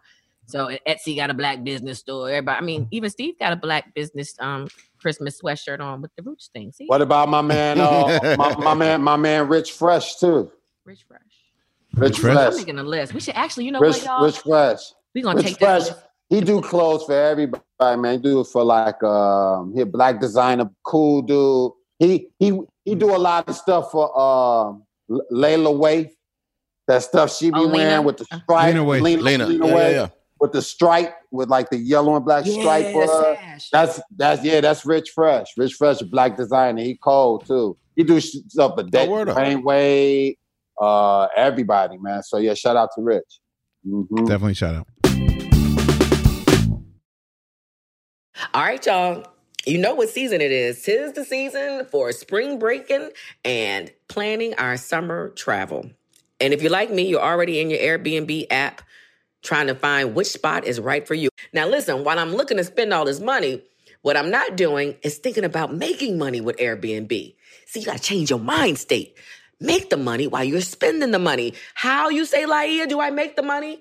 Well, you host at your house. And I know what you're thinking. I mean, my whole house? Uh, well, no, you don't have to do your whole house. I mean, you could do a room or, you know, do the whole house. So make some money while you're spending some money this summer. I'm trying to tell you, your home might be worth more than you think. Find out how much at airbnb.com slash host. In the 1980s, Frank Farian was riding high as a successful German music producer, but he was bored. German pop was formulaic, dull, and oh so white. Frank had bigger dreams, American dreams. He wanted to create the kind of music that would rival larger than life artists like Michael Jackson or Run DMC. So he assembled a hip hop duo, two once in a lifetime talents who were charismatic, full of sex appeal, and phenomenal dancers. The only problem? One very important element was missing, but Frank knew just how to fix that. Wondery's new podcast, Blame It on the Fame, dives into one of pop music's biggest controversies. Milli Vanilli set the world on fire, but when their adoring fans learned about the infamous lip syncing, their downfall was swift and brutal. With exclusive interviews from frontman Fab Morvan and his producers Frank Farian and Ingrid Sagi, this podcast takes a fresh look at the exploitation of two young black artists. Follow Blame It on the Fame wherever you get your podcasts. You can listen to Blame It on the Fame early and ad free by joining Wondery Plus. Ever brought your magic to Walt Disney World like, hey, we came to play? Did you tip your tiara to a Creole princess or get goofy officially? Step up like a boss and save the day? Or see what life's like under the tree of life? Did you? If you could. Would you? When we come through, it's true magic. Cause we came to play. Bring the magic at Walt Disney World Resort. Wait a minute. It's, this is weird. This is the the one episode where I had so many craft questions about your comedy that we didn't talk anything about your your comedy setup. Um, all right, so wait I- before before we wrap, I do want to know how does one stay sharp when you don't have an audience to sort of work this on? So, like Dave Chappelle and a couple other comics, they've been doing shows. They've been going out. They've been doing shows. In Austin, yeah, Yeah, they've been doing that, and that's cool. You know, he feel comfortable enough to do that, and that's love. Me personally, I'm not sharp. I have not performed since February, and that is like a no-no. I am terrified to get on stage. A lot of people don't know that. I'm terrified to even perform right now. I've been mm. stock stockpiling material left and right. That's why I dropped working working it out because I knew I haven't performed, and I was like, I want to get the people something until you know I can get back out there. But me going on stage when I get back on stage, it's going to be something that I must record because I'm a, I'm going to be terrified and I'm going to be mm. unsure, no confidence. I'm gonna be scared shitless, all of that. And so I am very nervous, and I think about it at least three times a day about me getting So- back on stage, and uh, and I have it because I know I'm not sharp no more. So pre pre March 2020, what not what was your regiment? Okay, I know about the obvious spots like going to uh not comedy cellar, uh the the Improv, comedy yeah. store the Comedy improv. store, yeah. But where's where's like a secret Smurf spot where you work shit out? Like is the comedy act theater still a thing? Like where Robin Harris and all those guys used to work out? Like is that still a thing? Nah, it's not a thing no more. It's, Comedy Act used to be real dope. Shout out to Mike Williams on that. But uh, me personally, I would perform at the improv called the Lab, and the Lab room only seats forty people. That's where I got the material from to put together for working it out. Okay. 40 people in this room and work out there. That's it. That's that was my ideal spot to do that. Uh, do some open mics every now and then, pop in places, but uh, that would be it for me personally because a lot of times when you perform in LA, it's so Hollywood and ain't no telling who in the audience. And when you get on stage, your mind is set to do one thing, but then it changes up because you're about to go on stage, and right before you go on, they go, "Oh, Ray Romano is going to do five in front of you," and then you got to wait, and then Ray go on and he kill it. So now what you had in mind to do, you can't do no more, and then you go up and you do your old shit. Your greatest hits, right? yeah, your greatest hits because you want to follow Ray Romano, and it's all fucked up. So I personally go to small rooms and try to just work it out like that, or I don't even tell people I'm coming, so I can keep the fanfare, keep keep people's expectations. for people coming to see me, I don't want them to see me mm-hmm. until I work it out. Has it been easier or harder to write the funny in these this year? You know what's odd? It's Because tragedy is still comedy, right? I mean, yeah, yeah, but but when it comes to writing, you don't want to write what everybody else writing. That's me. Mm. And I'll think of a joke that's too that I'll be like, I know everybody gonna do a joke about COVID and mask and this and that. And then I try to think, well, how can I say it that's different? And then I go, well, I don't know. I think somebody gonna think like that. And sometimes I overthink myself. But I was talking to um I was talking to uh Chris Rock one day, and Chris Rock was like, don't uh underestimate yourself on how quick you write a joke. He was like, because Prince, it took Prince three months to write a song, and then someday it's it took him an hour to come up with a hit. It was like, so if something come to you that easy, don't dismiss it. Like it's just maybe it just came to you easy, Easy. that way. Right. And so I'm learning to do that because I've thrown away so much material. so you had good Karen jokes that you were like, ah, everyone's telling the Karen jokes. So. when when nobody thought of it the way that I did. But But I you thought, but I thought that they did, and so I keep forgetting that I'm different. And people do that. People think like you keep forgetting that you're something else. Mm. You're something. Yeah, you're the difference. It's not the joke that's It's the not difference. the it's you that's the It's difference. You. It's That's you. like an ongoing affirmation that people need to say. You're so busy. You're so busy trying to write the joke. You leave you out of it, and by you leaving you out of it, you dismiss the joke because That kills the joke, yeah. It kills the joke. yeah. So that's what I've been learning. I've been learning to just go to trust myself and uh, stockpile as much as possible, and then when it's time for me to finally get on stage and go rock, go rock, and just go do it. But I can't wait to that day, man, where I can get on stage and I can just stretch out and just. Uh, I know wherever I'm going, I'm going somewhere where I can do two hours straight, no interruption, and just do you rock. do you stockpile by, by like post-its or just your phone My notes on your phone? My phone. I voice record or just jot it down or whatever. And uh, yeah, I just stockpile and just put it all together and just put it all together. And there's no order. There's no nothing. I just got it all written down. So uh, yeah, I can't wait to get up to finally go do it though. But uh, as of right now, somebody called me recently was like, "Yo, we're doing this show. It's gonna be a virtual thing. It's gonna be forty thousand people." I was like, "Nope." Really? Yup. Somebody offered me some big money, and I said nope. Not ready. Really? Yep. It's your con- You didn't want to take the risk on confidence. it I- not. I'm I, I, I haven't tried it. I'm I, I have to go try it. Okay, I have. This might put you on the spot, but I always wanted to know. hmm Um, only because uh, uh, Gerard produced this this special, mm-hmm. and I never got to ask or gauge a comedian what they thought of Drew Michaels' audienceless comedy show. Yeah, his joint. Yeah, we had Michelle Wolf on. She hated it. She hated it. She was like Michelle Wolf. You remember she had? I asked Michelle about that. About who? Oh, okay. Who Um, special though? It was Drew. Was it Drew Michael? Drew you said, Ahmir? Michael. Drew Michael did an HBO special where he did a comedy show with no audience, and you know, I it, you're right, Michelle, and I asked Dave about it as well, and you know, he said, yeah, first thing I said to him was like, I hated it, but it was almost like it was almost like watching somebody that grew up on like East Coast Illmatic and you know like Tribe Called Quest.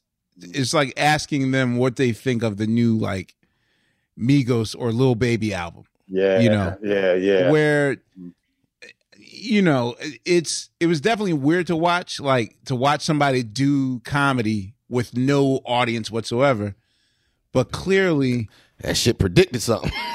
yeah, but clearly, I think, and you know, the sign of true art is when something that you're not supposed to do becomes the norm. yeah. So, but I mean, would you I've- ever consider? I've, I've never. I've, I've went online and done jokes with no audience, just to camera. They're like 15 minutes. I've done that before, but just trying out new material and stuff. But to go up and to film a special with no audience, to me personally, I get it. You want to. F- you want to flip the script, do something different, see Yeah, push the if, envelope. it, if it sticks or whatever. I get it. I commend them on that. I haven't seen it. I, I didn't even know what it was. I haven't seen it, but I commend him for trying something. But me personally, man, that's like that's like that's like masturbation. it's like it was like you, you he masturbated. You know, what I Right. mean? like you, in front of everybody, or you, you need you need you need you need an audience. yeah, I think because I think specifically for stand up, A woman need a man, a man need a woman in order to make this thing happen to, to do that. But for stand up, if you out there by yourself with no audience, me personally, I I I I thrive off of that. I I thrive off of hearing an audience. That's why I rather a person boo rather than don't say mm-hmm. nothing at all. Because that quietness kills me. I can't I can't take the quiet like that. I rather I Really? rather some I gotta have some noise or something. Yeah, Well, I can play off of that or something. I can play off of it. Something. I mean, I don't want to be booed at all. yeah. Si- because the thing is with Silent. Yeah, but silence, I think for like a for a comedian, like I would compare it as an MC is like silence is like a three mic rating in the source. Like when the Oh, source was the source, right? It's like three mics. It's like Mediocre. eh, eh, Right. It's kind of all right. And like I'd rather either if niggas ain't just laughing, you know, out their seats, wh- wh- which would be like a five mic, or if they booing you, which is a one mic. Like you kind of, I enjoy being on those ends because Exactly. at least that no, you elicit you elicited a real reaction Yeah, from somebody. yeah, yeah. Just that middle of the road shit. Yeah. Yeah. Fuck out I'll of tell here. you with that. this, that shit ain't doing nothing. But I nothing. tell you this though too. Steve Harvey taught me this as well though. It, it all depends on how you play silence. Silence can work good too. Like if you can make a whole room, if you can make a whole room silent, that's mm-hmm. just as good as a laugh too because they engage. So it's all, it all depends on how you play with that silence. And I, and I just thought about that too. Like if I can go into a room full of people and I can go, you know what? I do that on purpose a lot just to I act like I'm thinking, but I'm actually listening to see how quiet it is, to see if I got everybody, and then I go into a joke or whatever. It's a control thing. Oh, a timing like thing, like that, like a timing. But like I, I I do that a lot just to kind of test the room or whatever, just to see who's engaged and who not or whatever. But when it comes to like doing a joke and the joke don't work, you can give me silence at first, But if I do three jokes in a row and they not working and you silent, like I'm gonna need somebody to go, bring it, nigga, or something. Somebody got somebody got to go. Need a heckler. right, nigga, I want my money back or something. I need something. Tell me something, nigga. Don't, don't just That's that's there. pressure though. Like right now, right now at the Tonight Show, we're allowed by the state to have ten people in the audience. Yeah. So Wow. it's like uh n- the thing is I liked I liked doing the the show when it was just us with ourselves Yeah. and it felt like a, a public access show. It was like Mhm. Wayne's World. And when jokes didn't work, then we just laugh at each other and it was actually funnier than if the joke worked. But it's a different thing when you have 10 people in the audience because it's like we're kind of using the old model of what the show used to be, but only for 10 people. yeah. And like if something doesn't work and it's a slow laugh, then it's like it's just harder to navigate. yeah. when you post that these way. employees, like Wendy do. We do. Like we Oh, word. That's what Wendy's Yeah, doing. it's half it's half employees. Well, I mean, because Thirty Rock is such a big building that you know there's other shows. So like, like today, uh, uh, Lauren Scala, who does traffic in the morning on NBC, like she was part of the audience. So like, people will come in on their lunch break from like MSNBC, CNBC, like those those Yeah, shows. see, and they just- not worried about losing their jobs. You need people, staff. Them Wendy, them Wendy people be, they be interns. Like, They get up. oh, acting. I see what you mean now. I see what you mean. yes, Hey, yes. Deon, I have a question. Yo. It's that. It's Steve. Look at that. Happy Um, Hanukkah. Yeah, Steve, you share no Hanukkah stories. yeah. We ain't talked about the holidays. Go ahead, Steve. I'm sorry. So, with regards to this like stockpile of jokes that you've been writing, presumably since February or March, and haven't been able to, are you worried about any of it like being dated by the time you get to tell it on stage, or like uh, you know, or are you specifically like trying to write stuff that'll still make sense, you know, whenever you get to go back on stage? Oh well, that's that's that's that's the beauty of how long it takes me to write. I don't, it don't, I, I can't just write some shit like that. Like I was just telling you, like if I think a joke too simple, I ain't fucking with it. Like I just, I just, if I feel like I think people thinking like that, that they're gonna come up with something like that, I'm just, I'm just not gonna fuck with it. So what I write is evergreen It's short. and I make Deon. sure I try to make sure everything I write is evergreen. My shit be simple. My shit be like my shit be my my shit is like I was talking to Jamie Foxx one time and Jamie told me he was gonna do a special, but after seeing my special, he was like, I threw my shit away. He was like, because Damn. I don't, he said, I don't want to be Jamie Foxx, the celebrity. He said, I want to be the motherfucker that's relatable. And he was like, and that's what Cole Hearted was to me. It was relatable.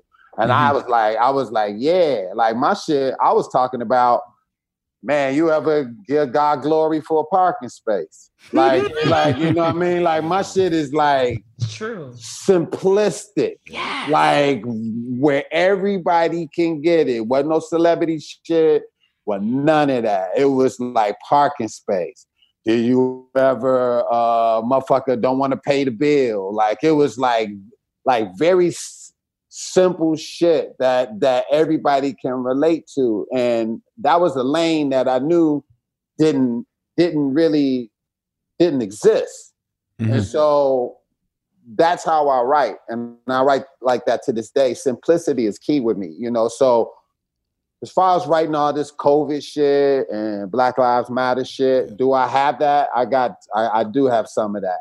But my job and what I'm going to do is when I do hit the stage, I'm gonna spend every bit of fucking seven minutes on that shit. And I'm off of it. And that's I'm it. not yeah. saying- Nah, it's the same way. Yeah, Like with being, I look at it. it.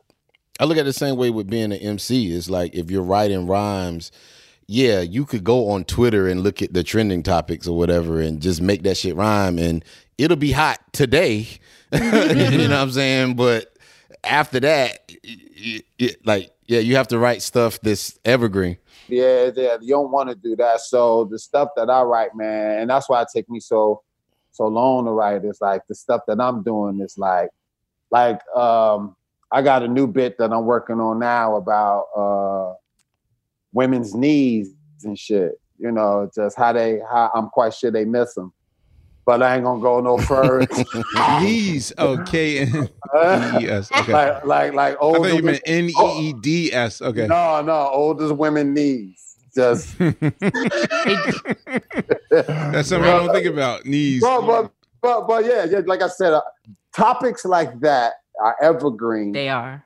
A woman's knees gonna go out all the time, and it's gonna be something that you can always use at all time. I talk about plastic bags uh, when when to throw them motherfuckers away. How how big how, you got a closet full of them motherfuckers, and when you gonna throw them away, or how to use them. So it's so so the You hear me, material that I have, Never. yes, it's- never right. so no, I, I write where it's evergreen, you know, and it, it'll be and it'll be around for a while. So yeah, I'm I'm not worried about I'm not worried about that at all, you know. I, I didn't think you were worried. I just wanted to ask. Oh no, Just no, no, no, no, no, not at all. I kid. I'm just saying, yeah, I, I I don't anytime I think of something that's funny, that's like in the moment, I probably try to uh, make a video for it, or text it, tweet it out, or whatever, and put it out like that. But as far as material is concerned, I got a few of them jokes that I'm going to do, definitely. But after seven minutes of that, I'm I'm off of it. I, I How do you-. Like even with It- my it- special, even with my comedy special, I ain't talk about no politics. I ain't talk about none of that shit. I ain't talk about none none of it. My shit is like on the whole. It's everything is just really simple, simple and basic. I ain't say one thing about no organizations, no politics. I ain't No black shit contracts, no food. No, no, nothing. So how do you are you um how leery are you in going to these spots, especially in Hollywood, where I'm almost certain that it's easy for someone like is biting still is that a thing that it, com- comedians have to worry yes, about? Yes, indeed. Man, It dude, is? that shit. That shit so. That just so terrible in the game, man. They they bite that shit. So people are like right. intentionally biting and joking, like, Yeah, "Oh, absolutely. And let me say this too, because I don't want it to be misconstrued or whatever. Those that do do current event stuff like that, man, and the ones that do it great, man, love to them, and they do it amazing. I'm not saying that that is the wrong way to do it at all. I'm Mm. just saying the way that I write. Like I, I, I That was can't. clear. I can't write like that, but I don't. Yeah, because it's great. Com- like shit, Dave Chappelle. Dave Chappelle should be like topical as hell, and that motherfucker mm-hmm. be crushing that shit the way that he put it out there. You know, but mm-hmm. it's for the moment, it's for the time, and and, and but you can listen to it forever. That's that's the mm-hmm. genius. That's the genius about Dave. You can listen to that shit forever and rem- and remember that moment in time. So I'm never knocking that on, on people who do that. You know, it's comics that do a lot of shit that I can't do. Corey Holcomb is one of the most ignorant, ignorant motherfuckers you ever go see do it. But, Yeah, but, as hell. but Wait, more more ignorant than Jamar Neighbors or like I don't know about them. But Corey, I don't know what. Yeah, But Corey, Corey- is Corey a wild boy. But Corey, Okay, I gotta look him up. What is it? Who's this Corey? Corey who? Corey, Corey Holcomb. Holcomb. But Corey Okay. Holcomb is the most clever, funny motherfucker you. I can't do what Corey do. But Cle- Corey had a joke. He had it on his special. He opened up Funny. the first oh, I joke. know this guy. It wasn't even a joke. It was just he just opened up and his first thing out of his mouth. Shout out to all the fat bitches riding dick with t-shirts on. It's just like, nigga, like what? I was like, yo, I'm fucking with this guy. Just out, just out the gate, yo. Corey, Out the gate. Corey be ignorantly dope, clever, fucking funny shit, yo. And I can't do that. But man, that, but he could do that shit where with his eyes closed, and that's why he one of the fucking goats in this game, man. So shout out to Corey too. He's Shit, he Chicago got a special He's now called COVID. Corey, 12 this is 2020. Oh, Wait shit, a minute. I gotta this is see up it. one day ago. What the fuck? What? Damn, I gotta see it, man. Yeah, me and my boy, we saw Holcomb at uh at Charlie Goodnight's, this club down out here in Raleigh. We, Oh, we went saw Holcomb. yeah. I think last year, year before last, we went and saw him. Me and a Corey started together in Chicago. Shout out to Corey. Oh, word? Yeah, yeah. All right. Is there a Well, way, not for nothing, since we talk about this and it is COVID, it's interesting. Everybody ain't at, at Deon status. Like, how are the, the comedians doing that's used to like touring and like how do you support your favorite comedian in these times? Like, Man, it's hard, man. It's hard on everybody, man. It's it's it's hard. I don't I don't understand really how how it's working for a lot of people, man. Um, you know, I I think about that a lot too. I be thinking like, man, I hope because it ain't no music matters for comedians. It ain't no like what is no R and B foundation. There's no like- and no residuals. you ain't in the oh, There union if you ain't been in nothing. You know what I'm saying? There are red states that are open though. Like Florida's for, open for business. Atlanta's open. Yeah. Parts do of you Texas want to are be open. in a club with people laughing in your face? Uh, It's like risk your life I- or starve your life. Like I think I that's mean, the but, but but but what are you to do though? Too, you know, you got to make a living. You got to make money. It's like you know, you got to do what you got to do, or whatever. Now, I don't knock nobody doing what they got to do in order to get it, but it is hard out here. It's hard, man, because I'm quite sure if if they had other options, they would use them. You know, so you know, shout out to all the comics that's still grinding and stay safe, man. Stay safe. Do you do you miss late night life at all, or was that just a nice Man, experience you had? And Dude, you it was talking about uh late night late night Conan. as far as writing for television, writing for Conan. you know what? It's moments when I miss it, and it's moments that I don't. Me being the only black writer for Conan, and probably the fourth black writer in the history of late night, that shit was like that was the part that I really Shit. wasn't, I wasn't I wasn't feeling that shit at all. You know, but my story was so crazy because those that kind of shitted on me, they ended up having to write for me. So I, I flipped the game. I flipped the game on them. Like I went from trying to write like them to them writing for me for Conan. And so that's Right. what I'm saying for for like Conan and shit. Like uh, they had to write bits for me and shit, you know, and they had to write it in my voice, which is the same voice that I was trying to write in the get go that they was shitting on me about when I was trying to give it to Conan. So I, I don't miss that kind of shit, you know, but I do miss I do miss the excitement of having a great show and certain guests come through. you'd be excited to see him and hang Yeah. out and shit. Like that shit was cool too, you know. But late night was was rigorous, man. As far as coming up with material every night, Mm. new material, and, and and then it was almost like a competition with other writers. You had to see if your shit get on TV and come up with a bit that was repetitious enough for him to use it every every week or every month or whatever. And Mm-hmm.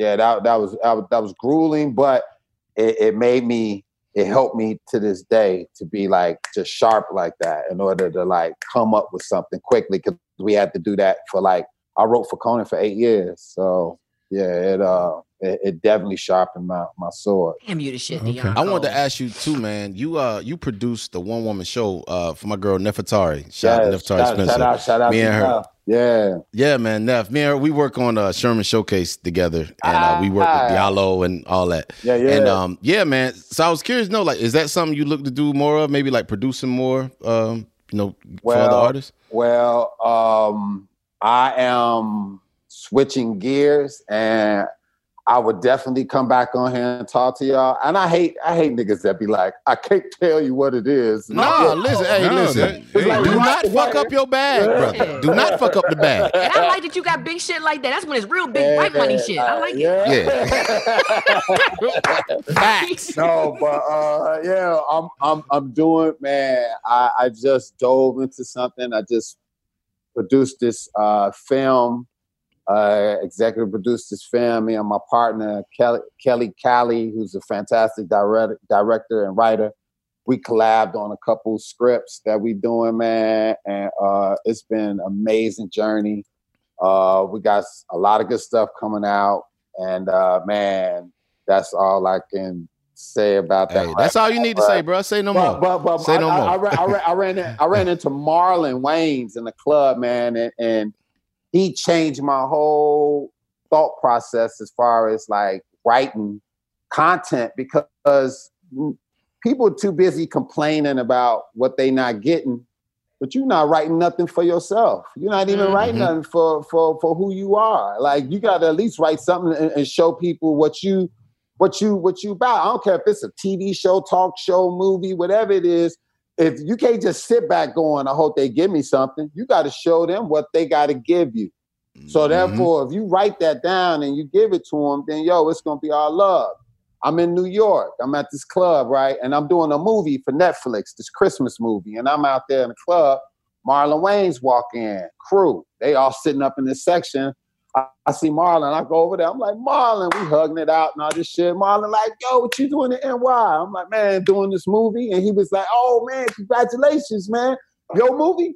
And I said, no, nah, no, nah, I'm just mm. doing this mm. movie for uh, Netflix. And he was like, oh, okay, you produced it? I was like, nah, nah, I'm just, I'm just, you know, I'm just, star, I'm just starring in it. He was like, oh, you star. He said, he said, oh, you starring in it. He was like, but you sold it to him, right? And I'm like, no, nigga, no, I'm just, I just, you I just I'm just acting. Yeah, nigga, I just, I just, I cast in the movie, nigga. He was like this, oh, oh, okay. Ooh. He was like, but it ain't, but it, but he said, but it ain't yours. Ooh, that's I'm like, I love it. I'm like, nah. He was like, wow. He was like, so they still make you, huh? He was like, he said, he said, he said, he said, so you just gonna keep doing movies for everybody? Ooh. You you gonna keep being funny for everybody? Ooh. And and not and not for you? Mm. And so I was like, I, I, mean, shit, man. I mean, I hear what you're saying, but he was like, no, I don't think you do. He was like, dude, you one of the funniest motherfuckers in the game. And he was like, are you still making other people funny? Mm-hmm. He was like, he was like, dude, if you don't write you a movie or a show or something for yourself, man, he was like, they don't know. He said they can say whatever they want to say about me. He was like, they can say my movies is horrible or they great. He was like, as long as they say it's my movie. Yeah. Mm-hmm. I wrote That's them, mine. I produced them, I all that. He was like, they mine. And he was like, and my budget steadily going up, constant. And I just wow. froze. And he was like, but yo, man, next time I see you, man, he was like, man, I hope you, I hope you write you something. And I said, man, thank you very much. Left, left his section, went back over to the to the to the chicks and and, and my boy, and was like, I'll talk to y'all later. I got the, writing to do. Hopped in the cab, went to my hotel room, and just laid there and stared at the wall, yo. And was just like embarrassed. Yeah. I was mm. embarrassed. I just I didn't even want to be out no more. I was embarrassed because motivated. What? What? From that day, I've been writing, and so you, and you so, just did that for somebody. You know, you just did that, right? Yo, I hope in this so. moment, in this I moment. I mean, so. you did it for me, but I don't matter. But I'm just saying, you did it for podcast. Sugar Steve. No, you nah, you, you matter. Don't say that. No, I'm telling you, like, like when Marlon hit me with that, Marlon, he couldn't, he couldn't even fathom. He just kept going. It's mm. yours, right? I'm like, nah. Oh, oh so you wrote it? Nah. Oh, oh, oh, okay. So you produced it. I'm like, no, motherfucker, no. He like, like, well, what do you mean? Mm, like, what, what do you, you mean? Do you mean? And you own some it, shit and you don't. And when and, and mm. when and when I left Marlon, from that day on, I've been writing and writing, writing these scripts. And like right now, we just finished one of the movies that we wrote. We mm. brought we wrote another one. Uh, we got another one on the way that we writing. Get it. And hey. we just shot I one of the it. movies. We just finished it. And uh, that's why I was looking at your page too. And I want to congratulate you on mm. your film yes, opening up Sundance Boy. Yo, that's how you got. Oh, thanks. Yeah, I was like, damn, Phonte, what you doing? Yeah, no, no, yeah, I forgot. Quest, Quest, yo, yeah, yo, yeah. yo. Thank you, thank you, thank that's, you. That's that's how that's how you got to do that, dude. I'm telling you, like when I seen your page, I was like. I'm right behind, uh, man. I'm right behind you, Quest. Like you, you got to do it, and you, and you got to do it from your point of view and how you want to yep. see that shit done. You know what I mean? Yes, man, Thank you. Deon. This So is like there. the greatest appreciate that. subconscious masterclass that I've ever been a part of. Yeah. Oh, Just really? want to. Uh, Wait, Yeah. Deon, Do. I was going to say, like, with the way that Kenya is popping off all these issues, shows, Mhm. like, surely there's. Has the conversation ever happened with you having your own vehicle for a show? He on two. of them. So, so I, no, no, no. I'm just saying that no. So, I feel like you're the next, you're the fourth ish show that should be coming. Uh, so so so Laurence and Jennifer, they have their spinoff Grownish that they're shooting right now. Oh, I thought it was He- old-ish. He, Wait, I mean, oldish? I mean oldish, oldish, Oh, okay. oldish. I'm sorry, Okay. I'm sorry. Oldish, O- okay. oldish, oldish, oldish. Grownish. They had me. We agreed that I would go to Grownish, and we kicked the show off and like work with them until the show kicked off, and then you know we go from there. So I was great. I was, you know, it was great for me to work on that show for like three years. But then when they hit the fourth year, the kids was graduating. So they not gonna be in the school. Me being a Right. dean at the school mm-hmm. wasn't it didn't make sense too much no more like that. So then I I was like, you know what, you know, we we I'm gonna exit or whatever, and we still cool or whatever. But as far as my own show with Kenya producing it, never, never, it never was brought up. Damn, I, I feel like that's the. There's a layup. Yeah. No Yeah, writing yeah, on, nah, uh, it was never black brought up. No writing on black. Nah, it was never, it was never brought up. It was, um, it was just always, like I said, he sent me over to Grownish to kick Grownish off, and then when Grownish started flourishing, when the kids was getting down on their own, then I departed from there, and then, um, yeah, I just, All right, well then you're gonna, you, you, you're gonna be your own Kenya. But Yeah, interesting you though, gotta write because, your own. interesting though, because you popped off Grownish. Like there was a reason that Charlie needed to be on campus. which is yeah, it was dope, a reason you know? why I had to be there. You know, Yeah. so so so it was all good. But then once once the chemistry and the kids Yeah, they it was got it. amazing. They got it. Then yeah, it was you know it was time for me to step off. But uh, it was great. It was a, a great opportunity and all of that. And as far Yeah. as like yeah, but as far as like him coming to me going, "Yo, you a spinoff show," we never had that conversation.